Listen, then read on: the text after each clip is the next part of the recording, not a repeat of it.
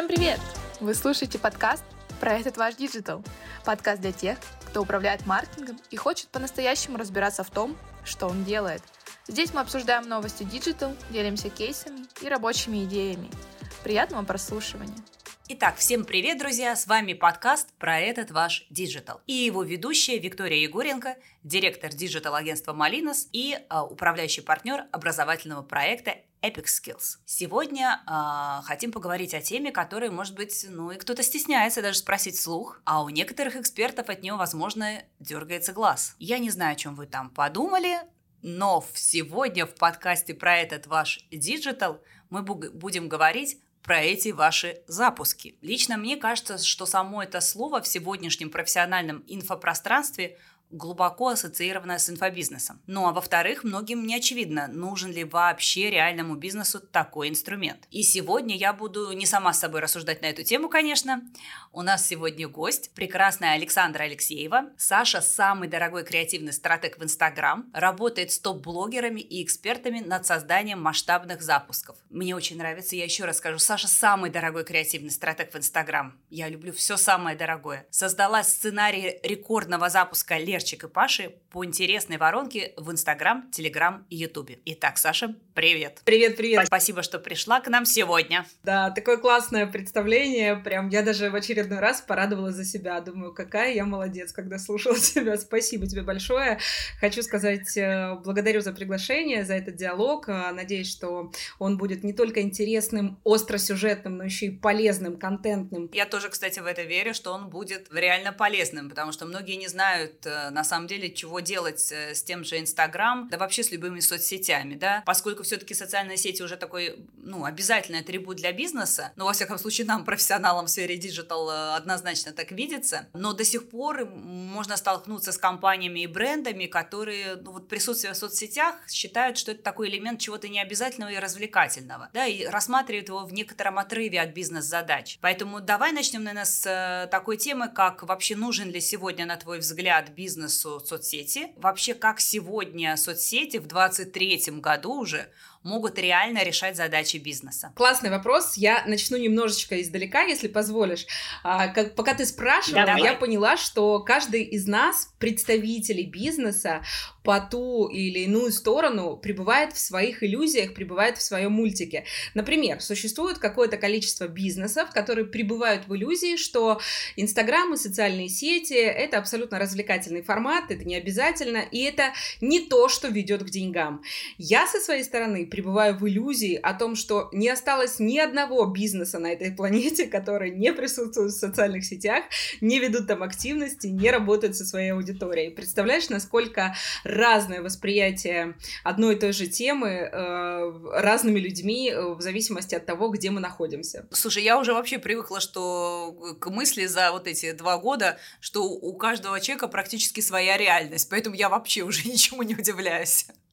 Отвечу на твой вопрос, возвращаясь к тому вопросу, нужно ли влиять да. на бизнес-процессы. Все дело в том, что уже давно, мне кажется, отзвучали вот эти разговоры, дебаты, рассуждения на тему того, что бизнес сегодня становится все больше и больше такой human to human, когда человек покупает у человека. Человек покупает не потому, что э, цена, витрина и, или еще что-то, а человек покупает потому, что он следует за какой-то идеей.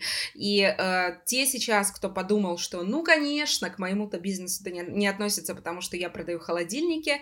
А, я рекомендую оставаться сейчас с нами на связи и дослушать подкаст до конца, потому что я раскрою эту мысль. Так вот, э, помнишь ли ты, вот это вот время начала двухтысячных, когда крупные компании вкладывали какие-то немыслимые бюджеты в создание сайтов. Там было очень модно кичиться друг перед другом да. о том, что мы заказали сайт за полтора миллиона, мы заказали сайт за два да. миллиона. И это были безобразные с точки зрения современности сайта вот эти вот длинные портня, портянки, на которых обязательно была миссия и философия, понимаешь, да, а, на которой огромная да. куча вкладок, и человеку нужно было пройти, изучить много-много всего для того, чтобы сложить какое-то понимание компании. Сейчас понимание компании можно сложить буквально за 30 секунд, там, за 3 минуты, скролля ленту в Инстаграме, а, глядя сторис, понимая, кто за этим стоит, какие ценности транслируются бизнесом, и что у этого бизнеса есть еще, кроме товара или услуги, да, которую он оказывает, а что за ней, что человек получает в качестве неизбежного бонуса взаимодействия с компанией. Все это, конечно, делают социальные сети. Они сильно сократили путь клиента от момента зарождения идеи о том, что я чего-то хочу, до покупки. Давай я сразу единственное скажу, с тобой соглашусь во многом, но сайты по-прежнему нужны.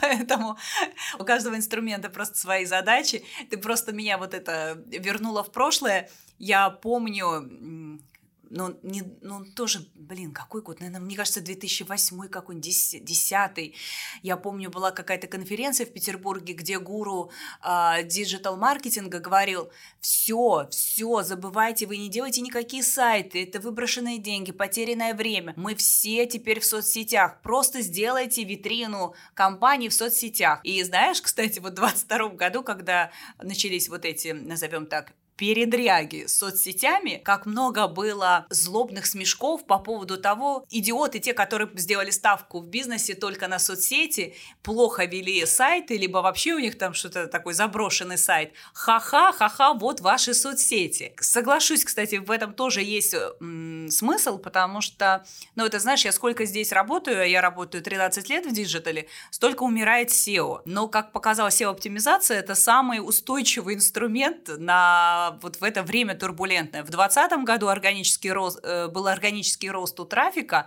там, где сайты хорошо были как раз сделаны, технически так, прилизаны, да. Поэтому и 22 год тоже показал, что те, кто работают с сайтом, у них все хорошо. Но я хочу в другую историю еще. Вот э, смотри, да, уже почти год, как э, в России запретили соцсети, да, они признаны ну, экстремистские, экстремистской компанией. Мы, конечно, все немного погрустили, но некоторые сильно погрустили, например, по поводу Инстаграма, да, и мы вот наблюдаем все время вот эти удручающие цифры падения аудитории. Ну вот, например, по данным Brand Analytics на четвертый квартал прошлого года Инстаграм снизился за год в авторах на 55%, в объеме контента на 70%, по числу авторов соцсеть опустилась с первого на второе место, а по объему контента со второго аж на третье. И активность авторов в Инстаграм снизилась на 34%. И оставшаяся аудитория, как и в случае с э, ВКонтакте, ВКонтакте стала более женской. Вот я хочу прям, вот, вот ты, можно сказать, все время внутри этой сети находишься. Вот скажи нам, реально,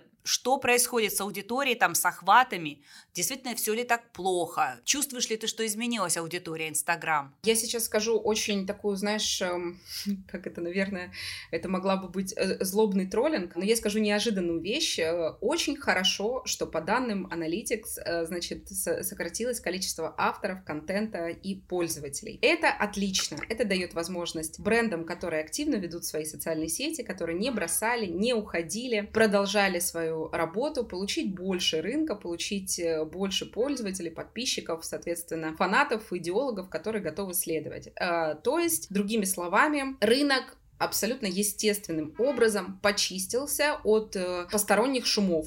Потому что если ты не выстраиваешь стратегию всерьез и надолго в социальных сетях, то ожидать, что ты будешь стабильно расти и прирастать именно из этого источника не приходится. Конечно же, как и в любой соцсети, в любой другой, в запрещенной, незапрещенной, появляется какое-то количество авторов, которые не готовы идти в марафон. Соцсети — это марафон, потому что основная причина покупки в социальных сетях — это доверие. Доверие не формируются в один день. Доверие — это отношения со своей аудиторией, и их нужно строить планомерно и стратегически. Поэтому, а, накладывая на твою аналитику, я, к сожалению, я не буду сейчас называть цифры, потому что у меня очень плохая память на цифры, но есть открытая аналитика платформы GitKurs, которая занимается образовательными программами. Буквально на прошлой неделе они вывесили статистику неприличного роста объема денег и продаж, совершенного посредством Инстаграм, за прошедший 22 год. О чем это нам говорит? Это нам говорит о том, что да, какая-то часть аудитории ушла из этой соцсети. Да, какая-то часть аудитории перестала создавать контент, потому что появились VPN, появились какие-то сложности. Но э, и это тоже своеобразный фильтр. То есть, если человек, ну, э, это своеобразный фильтр, который говорит нам о платежеспособности аудитории. Потому что, условно говоря, если человек не может себе позволить 300 рублей в месяц на VPN для того, чтобы оставаться активным пользователем, является ли он э, той самой целевой аудиторией, которую мы хотим покупать за деньги. Несмотря на то, что количество авторов сократилось, количество продаж во многих бизнесах. И я хочу говорить сегодня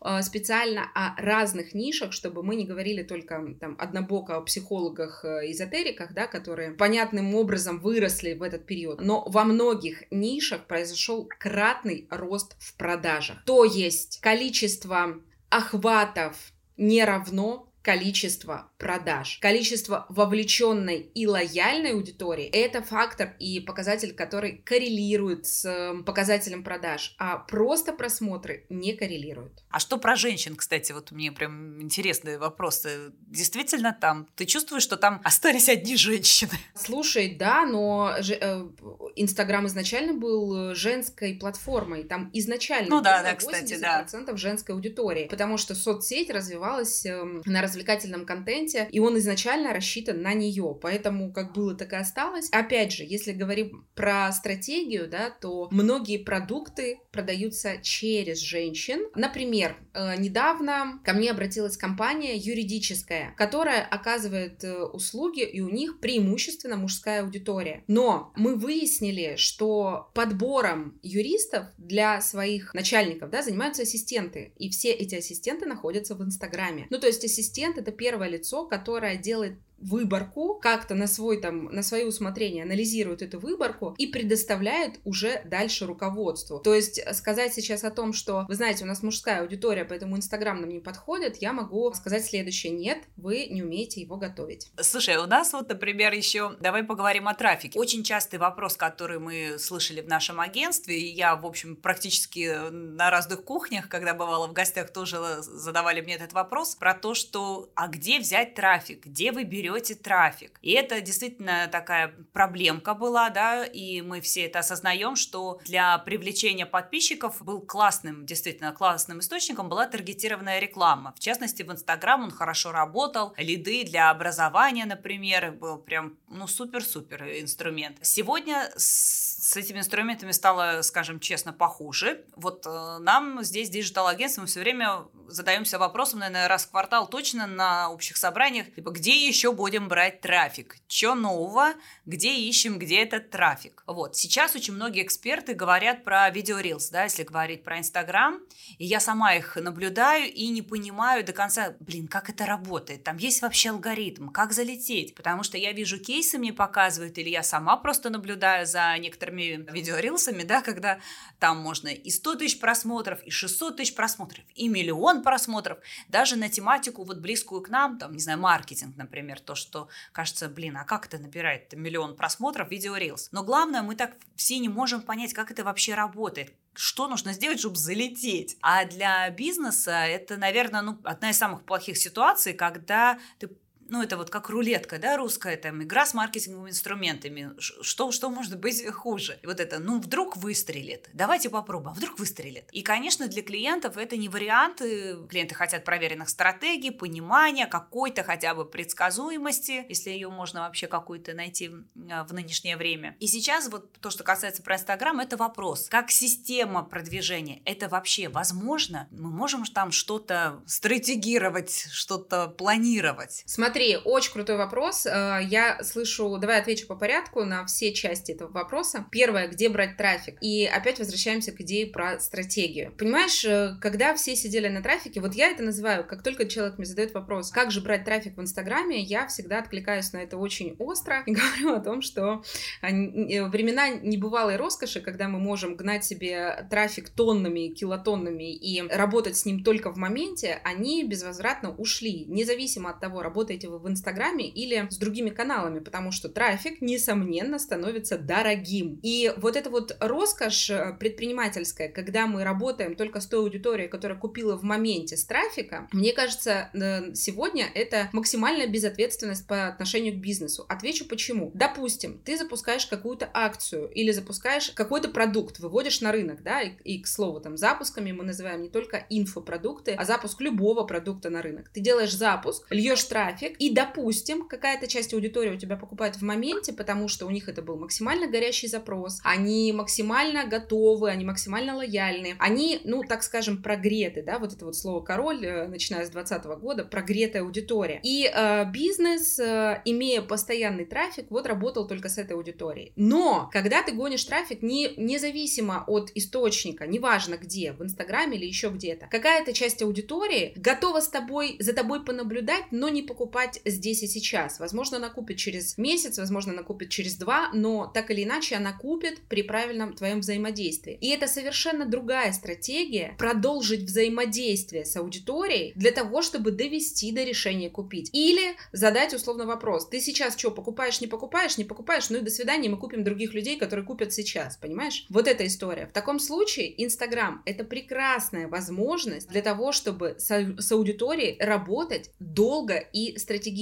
Теперь вторая часть этого вопроса. Ну, то есть, исключает ли Инстаграм э, трафик? Нет, не исключает. Значит ли это, что мы лишены возможности привлекать трафик в Инстаграм? Нет, не лишены. Конечно же, уже сегодня работают активно все инструменты по привлечению трафика, и в зависимости от бизнес-задачи, которую мы решаем, да, и от самого бизнеса, мы рассматриваем разные источники трафика. Сама я смотрю на социальную сеть, как э, сначала нужно себе задать вопрос. Мы эту соцсеть используем как лидгенную, то есть мы оттуда трафик получаем, или мы используем эту сеть как э, базу, на которую мы этот трафик заливаем и продолжаем дальше взаимодействовать. Или мы э, используем ее как комбинированную площадку, например, источник органического трафика, да, который мы дальше куда-то ведем и условно дальше взаимодействуем. И вот тут смотри, во второй части твоего вопроса, как конфликтуют между собой идеи стратегического планирования бизнеса и идея выстрелить. Ты понимаешь, что это два колоссально разных подхода. Ты говоришь про Reels, и в Reels feels Конечно же, предусмотрен такой фактор, как выстрелить. Когда ты делаешь э, какие-то ролики, ты, конечно, закладываешь туда специальную методологию, которая, ну, скажем так, увеличивает твои шансы на то, что он выстрелит. Но ты никогда не можешь с вероятностью в 100% предугадать, какой именно ролик получит максимальный охват. Более того, ролики нужно еще, ну, помогать им вируситься, да, потому что это вирусная реклама, и, по сути, есть инструменты влияния, то есть может, ты можешь помочь этому ролику стать популярным за счет взаимодействия с пабликами, за счет взаимодействия с лидерами мнений, за счет использования в рекламных подачах блогеров и много разных других приемов, благодаря которым ролики выстреливают. Но если посмотреть на этот инструмент э, с точки зрения не просто хайпа, а бизнеса, то это стратегия. И стратегия Reels работает, когда ты выкладываешь стабильно, регулярно, понимая конкретно какой алгоритм рилсов подходит для тебя, то есть на что цепляется твоя аудитория, да, и более того, рилсы не могут быть оторванными от остальных бизнес-процессов,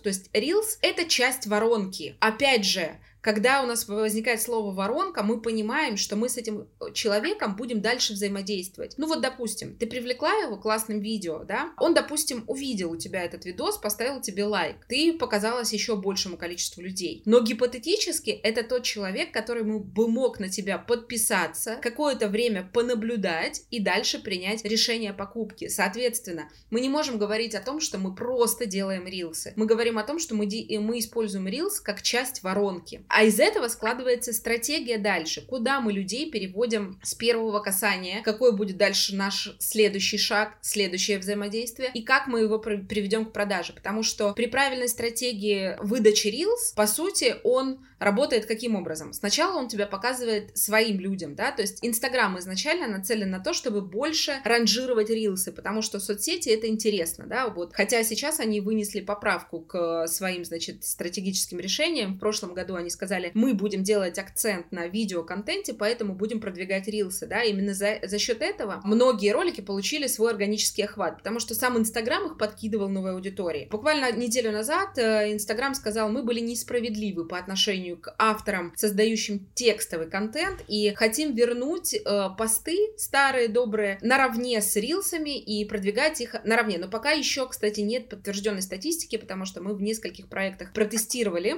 пока мы не видим, чтобы посты ранжировались так же, как и Reels, и Reels по-прежнему держится, держит свои лидерские позиции. То есть э, стратегически мы понимаем, что мы сначала создаем контент, и Инстаграм его показывает твоей аудитории, которая не видит тебя в сторис и не видит твои посты. Ну, то есть достает до самых недр. Людей, которые подписаны на тебя, но они тебя не видят, да? В случае, если этот контент им откликается, он классный, он их цепляет, они ставят лайк. Инстаграм думает, ага, Классно, ты классный автор. Если на тебя реагирует твоя аудитория активно, да, а покажу-ка я твой рилс еще немножечко другим людям, холодным людям, покажу на холодную. И дальше он начинает чуть-чуть откручиваться на холодную. И если на холодную люди реагируют и точно так же вовлекаются в твой контент, Инстаграм как алгоритм считывает тебя как интересного автора и постепенно наращивает обороты выдачи на холодную аудиторию. Понимаешь, о чем я говорю? Да, вообще ты...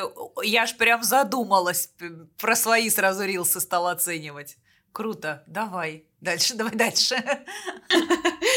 Рилсы — это не просто развлекательное видео, это тоже стратегия. Но как только у нас в диалоге, вообще в наших мыслях возникает слово «стратегия», то мы тут же отбрасываем историю про то, что выстрелит, не выстрелит. Потому что выстрелит тогда, когда ты стратегически действуешь на протяжении долгого периода времени, стратегически действуешь и ведешь людей э, там в определенную воронку. В таком случае рано или поздно ты выстрелишь. Если ты делаешь супер классный контент, есть вероятность, что ты выстрелишь раньше. Если ты делаешь контент не очень, то, э, возможно, тебе понадобится больше времени на это. Но, опять же, здесь слово стратегия, да, возникает. Что я снимаю, для чего, и все время, все время редактировать контент э, в соответствии с обратной связью, с теми показателями, которые мы видим. Блин, клево вообще. Я, за, я прям задумалась реально. Я теперь поняла, почему ты самая дорогая. Потому что стратегия стоит дорого. Это интересный заход. Когда ты сказала, что видео Reels это вообще часть там стратегии, это вообще надо включить в стратегию, в воронку. Я такая, блин, точно, мы же никогда так не думаем.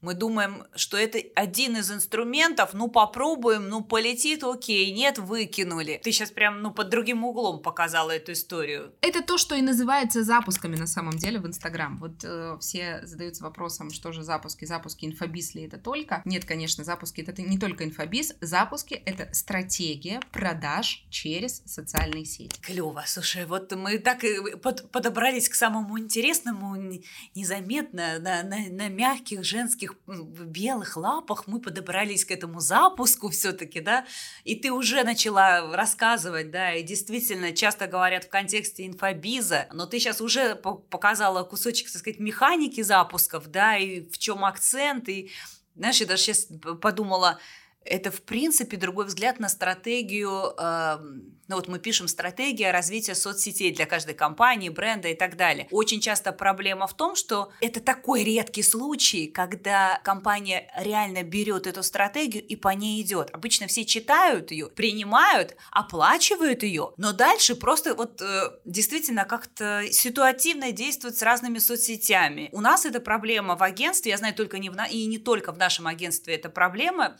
что люди фактически на этом выгорают, я имею в виду исполнители, потому что они стараются, вкладывают туда, что называется, душу, время, куча на эту стратегию, а потом она как будто никому не нужна. А ты сейчас немножко показала вообще другой взгляд, разворот на стратегию в соцсетях. Ты знаешь, единственное, у меня такой профессиональный сразу вопрос выхватываю.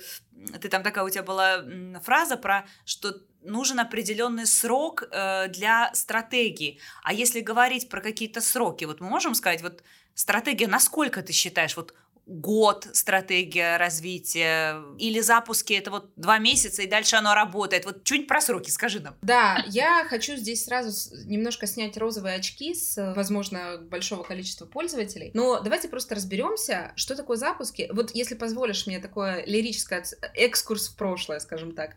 Откуда взялись запуски? Почему возник вот этот вот миф и ощущение, что запуск — это быстрые деньги за два месяца сделать результат? И почему сейчас бизнесу сложно принять, что запуск — это стратегия, а не быстрый результат? Я объясню. Потому что э, о запусках ну, во-первых, давайте так, запуски были всегда. Это слово появилось благодаря тому, что продюсирование стало публичной деятельностью, да, об этом заговорили. Но запуски были всегда, мы видели, что какая методология. Когда выпускается кино, то мы видим там билборды, тизеры выпускаются, да, какие-то там активности с актерами, интервью. Перед тем появляются анонсы, афиши. То есть, по сути, это что? Это прогрев, это элемент запуска, да. Перед тем, как кино выйдет на экраны, мы прогреваем аудиторию, неважно, на каких ресурсах, на билборде или в Инстаграме, правда ведь? То есть запуски — это не явление сегодняшнего дня, это то, что перенеслось просто на инфопредпринимательство, на продажу информационных продуктов. Почему в запусках появлялся быстрый результат? Потому что первые запуски делались с крупными блогерами. До запусков были гивы, ну то есть гивы — это круговые конкурсы, когда блогеры разыгрывали подарки. На этом держалась аудитория. Э, тогда, ну там за редким исключением, есть, конечно, активисты, которые давным давно, еще, еще до всего этого модного инфопродюсирования, делали свои запуски, продавали курсы и, и успешно это делают и сейчас, просто не говоря об этом, да. Но смотри, что получилось. То есть аудитория привыкает к тому, что вот мой блогер, у него там много подписчиков, вот мой блогер, и каждую неделю он разыгрывает подарки. Я поэтому с ним. А еще он рассказывает интересные истории, а еще я в контексте его жизни, а еще я вижу, как он проходит какие-то свои этапы развития, какую обратную связь от мира он получает. Я слежу за ним, я в контексте. И вот этот блогер говорит своей аудитории, ребята, я вот э, у вас на, на виду долгое время развивалась там в этом или вот в этом, делала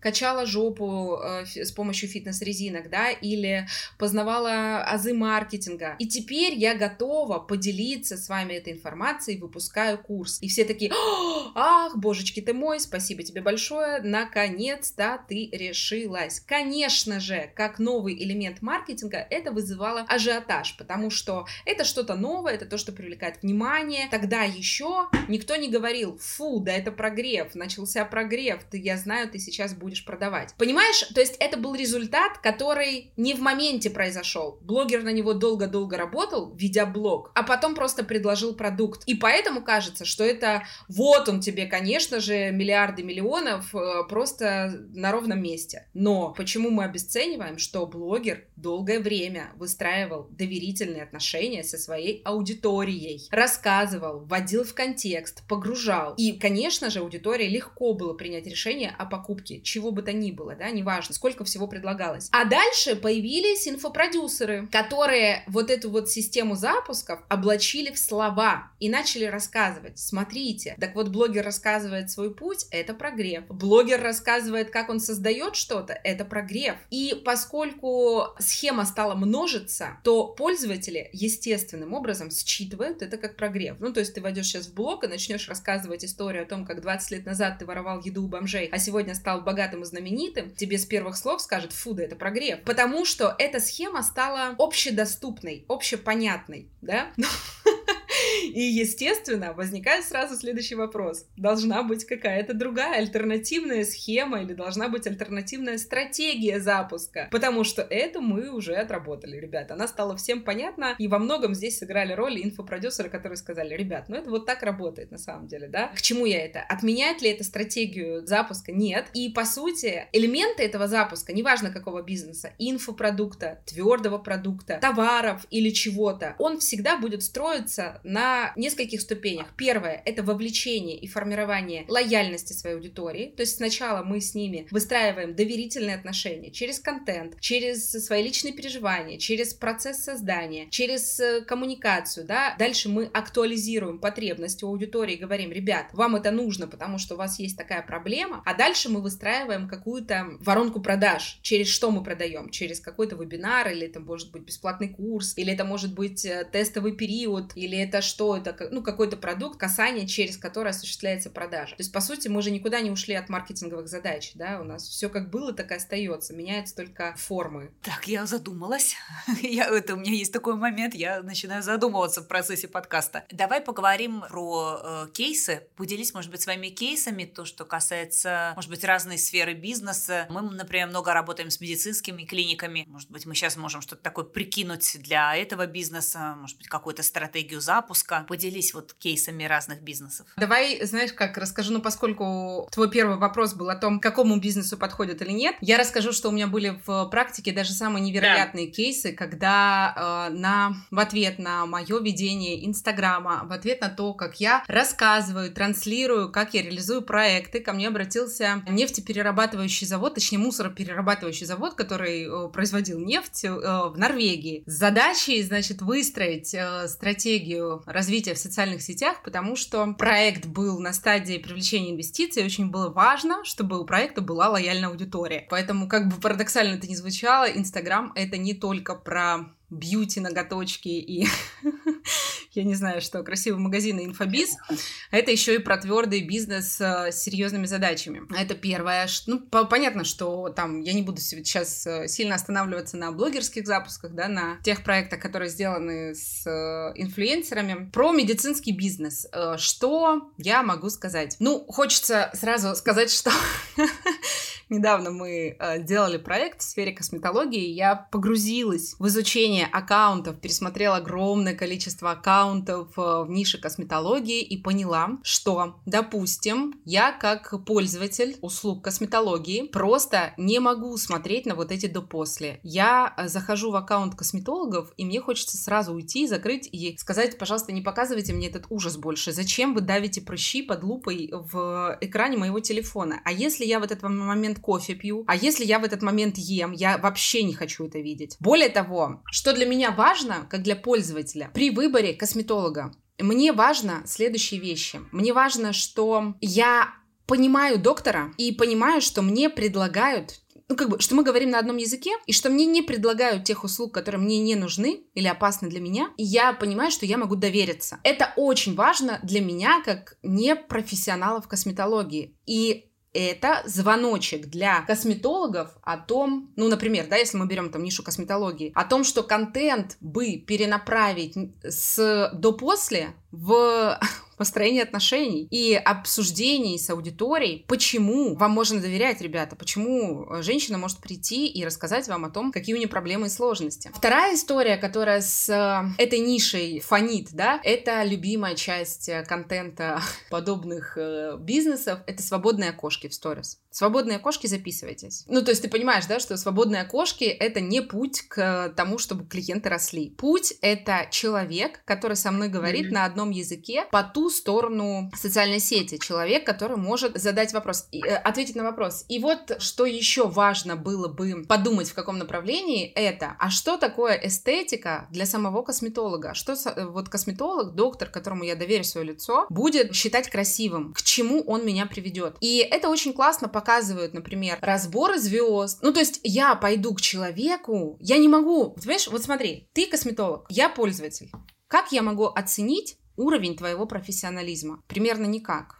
Ну, если только доверять отзывам. Отзывы же важны как раз в этом бизнесе. Если вот я думаю, ну, блин, если там условно 100 женщин доверились, они реальные, если я могу перейти и посмотреть их еще профили в соцсетях, ну, как бы шансы возрастают. Я вот могу сказать, что я небольшой фанат отзывов и не, не, не опираюсь никогда, как пользователь сейчас. Вот есть у меня шанс mm-hmm. понять, что ты крутой доктор до того, как я сделала у тебя какую-то процедуру. То есть на моменте принятия решения о том, идти мне к тебе или нет. Могу я понять, понять вообще, насколько ты крута. Сколько бы ты дипломов не показывала мне, сколько бы ты не рассказывала мне, какие ты там прошла вообще техники, программы и так далее. Мне это что-нибудь скажет о твоем профессионализме? Но ты ведешь к тому, что пока не попробуешь, не поймешь? Нет, я веду к другому. Я веду к тому, что вряд ли человек может сделать выбор в пользу того или иного врача, основываясь на его реальных компетенциях. Например, я пойду к тому косметологу, который рассказывает, а что для него красиво, а что для него важно во внешности, ценности. И тогда я буду понимать, к чему меня вообще глобально поведет человек. Вот его видение, его видение вообще, знаешь, такое визионерство. Если говорить об Инстаграме, то Инстаграм mm-hmm. и вообще социальные сети — это про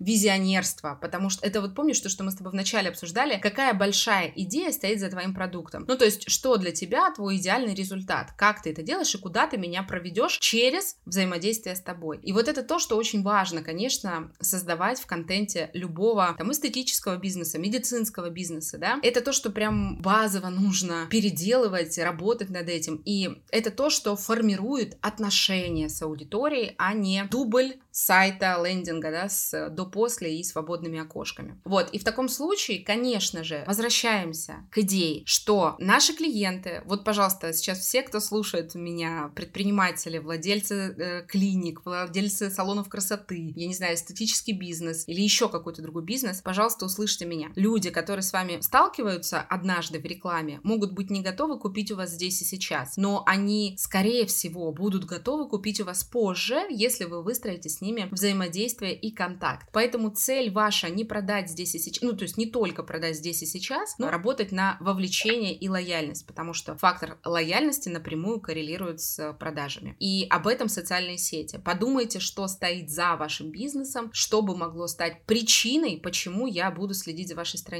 Но опять же, вот смотри, социальные сети клиники. Зачем мне следить за социальной сетью клиники? Мне не интересно. Если у меня есть задача записаться, я просто открою в нужный момент времени и запишусь. А вот зачем мне смотреть каждый день их до-после? Просто незачем. А значит ли это, что у клиники нет шансов сделать э, интересный контент? Думаю, не значит. Я, знаешь, сейчас вот задумалась, э, вот, э, я, я же активный потребитель косметологии, парикмахеров и так далее. Ты знаешь, я вот, я вот ты права, я вот когда ты заговорила, что мне интересно вот узнать, что она думает о красоте, как она видит, думаю, блин, точно, вот я с косметологом с вами очень-очень много лет, и я ей доверяю, но я уже просто знаю, что такое для нее вкус, она человек со вкусом, она, например, там, условно, мне не накрасит как-то там брови, потому что я знаю, что у нее есть видение вкуса, я знаю, на что она опирается, как она, ну, одевается в жизни, какой стиль она предпочитает, и мы с ней по этой истории совпадаем, поэтому поэтому мне, например, делают комплименты по поводу там чего-то там в моем внешнем виде, ну, лица, например, потому что мне это органично. Вот она понимает тоже, что мне органично, и я тоже понимаю вот э, ее вкусовые предпочтения, да, и когда я говорю, мне не надо вот вычурно или вот так, она понимает, что такое вычурно для меня. Инстаграм — это действительно причина заглянуть немножко за ширму и вообще ответить э, себе и нашим клиентам на вопрос, как мы это будем делать, да, потому что ты можешь поставить 10 10 человек и сказать, э, завтра вы будете неприлично красивыми. Но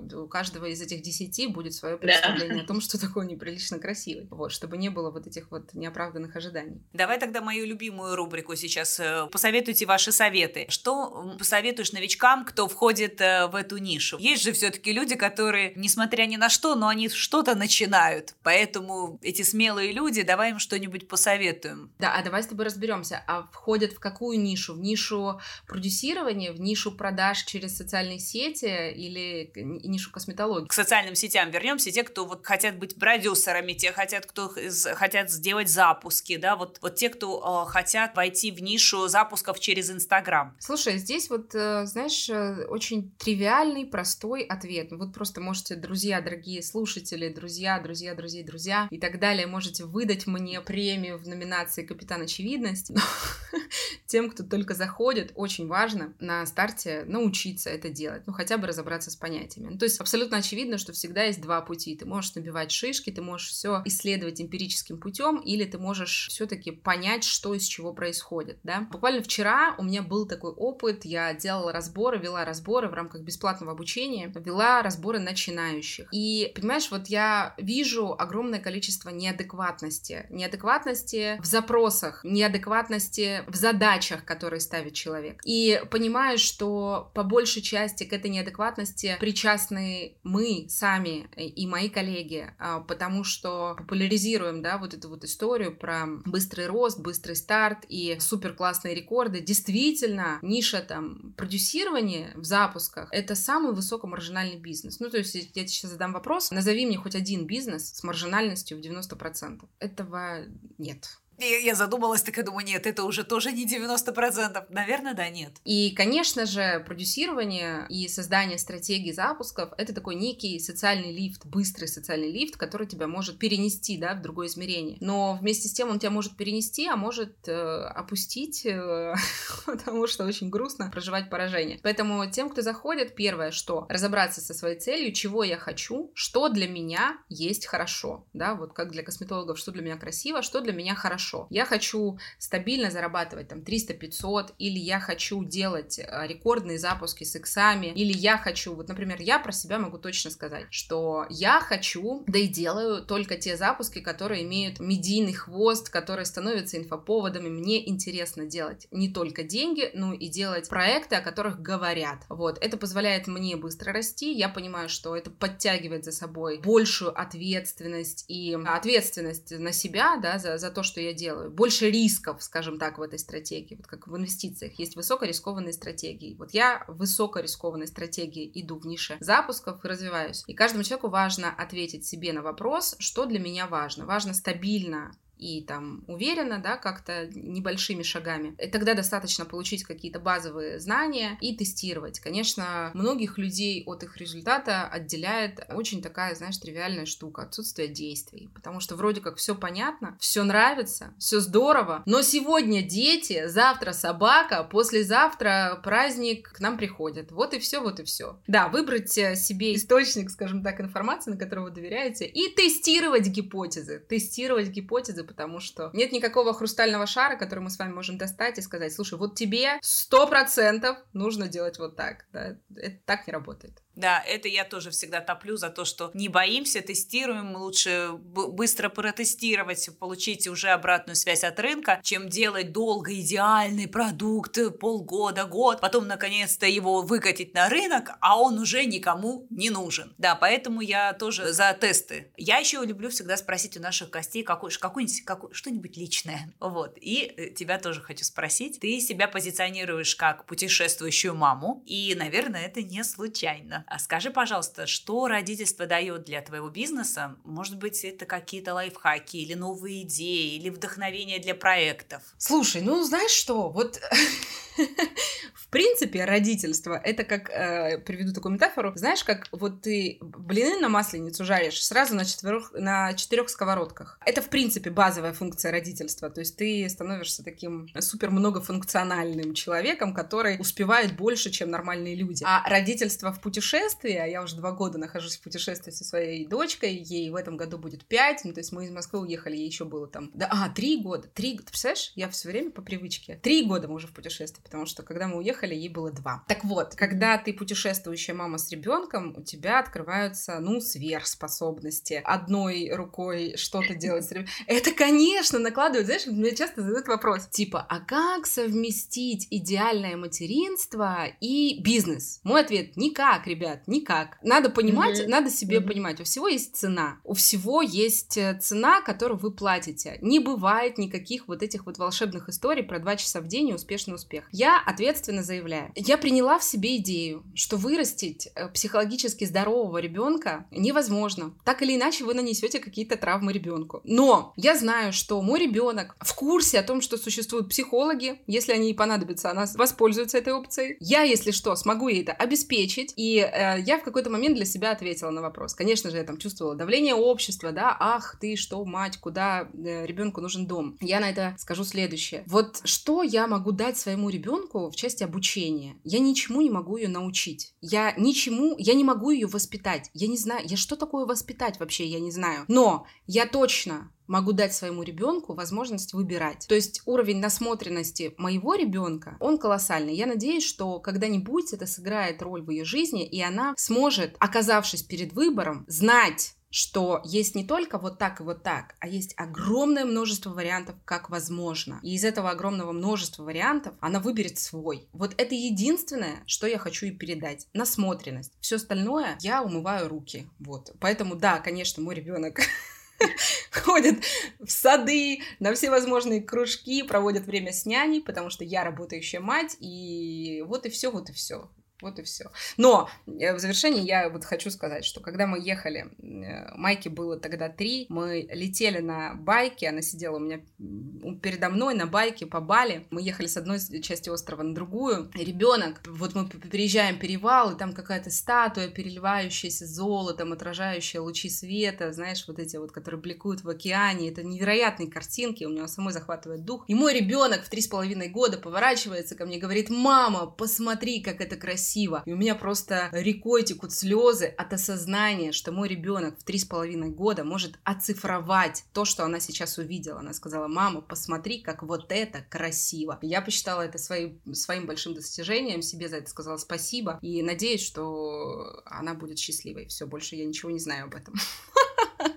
Слушай, ну это хороший, кстати, пример для тех, кто, ну, говорит, что я не могу что-то там или не можем мы поехать, у меня там ребенок. Знаешь, мне всегда это удивительно, когда люди воспринимают, например, семью, партнера, детей как якорь в жизни, как то, что меня не пускает и не дает мне развиваться в профессии в том числе. А ты сейчас показала тот пример, когда ну, вообще, как бы, вообще ребенок это не якорь. Можно вполне путешествовать, и можно двигаться по профессии. И, в принципе, для ребенка это, это не, не минус, а скорее плюс. Тут вопрос, вот, как всегда, подхода и что ты думаешь, да, что называется мышление, да, если вот ты подходишь к этому вопросу так, как не к якорю, а к тому, что это для тебя стимул как раз, да, вот показать ребенку мир, показать ребенку разные возможности и варианты этого мира, слушай, ну, это клево, правда. Так что иногда меня спрашивают, да, тоже, как все совместить, совместить все можно. Это все просто иллюзии и оправдание себе, что что-то невозможно, у меня ипотека. ипотека. Ну, то есть все якори только, в голове. И самое прикольное, что в жизни вообще можно ощутить, что оказывается, если ты один раз попробовал и сделал шаг, то у тебя может получиться. Ты прикинь, вот это осознание, а вдруг получится? Вообще, ты знаешь, я, вообще у меня, ну прям, я, например, с трудом отпускаю, у меня есть такая проблемка, вот мне тяжело отпустить, тяжело закончить и что-то, да, я уже все понимаю, все все понимают, что называется, а мне вот тяжело отпустить. У меня тоже был такой опыт, я отпустила, и мир вдруг ко мне пошел возможностями. Я, знаешь, вот это чуть-чуть отпустила то, что надо было уже отпустить, и вдруг, там, не знаю, я называю, у меня было два дня возможности. И здесь вдруг пришли люди, и тут пришли люди, и тут, и тут, и тут. Я такая, о, господи, мир-то большой, возможностей это куча. А я что-то вцепилась, как я это назвала условно, в 200 тысяч рублей. я вцепилась в 200 тысяч рублей и не хочу это отпустить, чтобы впустить в свою жизнь, не знаю, там, 5 миллионов рублей. Это вот сейчас вот хорошее замечание. Мне кажется, что это тоже полезно понимать, что иногда стоит что-то отпустить или на что-то более масштабно смотреть. Ну и наш традиционный вопрос. Мы задаем его всем нашим гостям. Продвижение в Инстаграм. Инхаус или в агентстве? О, классный вопрос. Не, у меня нет на него однозначного ответа. Знаешь, как я скажу, можно в агентство только если ты сам хорошо понимаешь процессы, разбираешься в том, что происходит, но ты сам как заказчик. Для того, чтобы у тебя, для тебя это не стало дивным новым миром, а чтобы ты с агентством мог выстраивать вот те самые нормальные партнерские взаимоотношения, когда вы слышите и понимаете вообще друг друга и понимаете, о чем идет речь. Вчера мне тоже задавали этот вопрос, вот начинающие новички, а что если я возьму себе исполнителя, который за меня все сделает? И тут надо себе трезво ответить, что взять себе исполнителя, который возьмет на себя ответственность сделать за тебя, будет стоить дорого. Объективно дорого, да, там 300 э, плюс дальше. Если ты готов к этому, да, переложить на себя ответ, а, ответственность на другого человека, он ее возьмет. Если ты не готов, то тебе очень важно понимать, как ты будешь выстраивать свою стратегию. И мы говорим про соцсети. Соцсети это не только бизнес, это бизнес, основанный на твоем интересе. Без этого, к сожалению, невозможно. И для того, чтобы чтобы что-то делегировать, а тебе бы вообще хорошо понять, а мне что интересно и как это выльется в стратегию моего продвижения. Поэтому агентство, да, классно на определенном уровне развития, когда ты как клиент уже осознанный, состоявшийся, понимаешь, кто ты и куда ты идешь. До этого самостоятельно. Я особенно хочу подчеркнуть, ребята, агентство это дорого. 300 плюс. Это правда. Александра, спасибо тебе за этот правда яркий у нас выпуск получился. Спасибо тебе огромное. Я надеюсь, что мы немного смогли развеять миф о запусках как исключительно инструменте для инфобизнеса, и наши слушатели найдут для себя полезные инструменты для продвижения своих проектов. Ну, вот я честно говоря, тоже уже прям нашла, честно говоря, полезности для продвижения своих проектов, в частности, школы, курсов и медиапроекта Digital Зеркало. А мы прощаемся с вами на сегодня. Это был подкаст про этот ваш Digital. Целую, ваша Вика. Спасибо за приглашение. Желаю всем удачи. Обязательно пробуйте, тестируйте. А, я желаю вам, а, вашему подкасту, вашей прекрасной команде развития, продвижения и процветания. И пусть больше людей слышат его каждый день, как я за утренним кофе просто каждое утро. Вот. Я благодарю. Это был подкаст «Проект Ваш Digital». Подписывайтесь на новые выпуски на удобных для вас площадках Яндекс Музыка, Apple Podcast, Google Podcast, CastBox, SoundStream и ВКонтакте. Ставьте оценки, пишите комментарии, делитесь с друзьями. Это будет лучшей благодарностью для всей команды проекта. Чао, какао!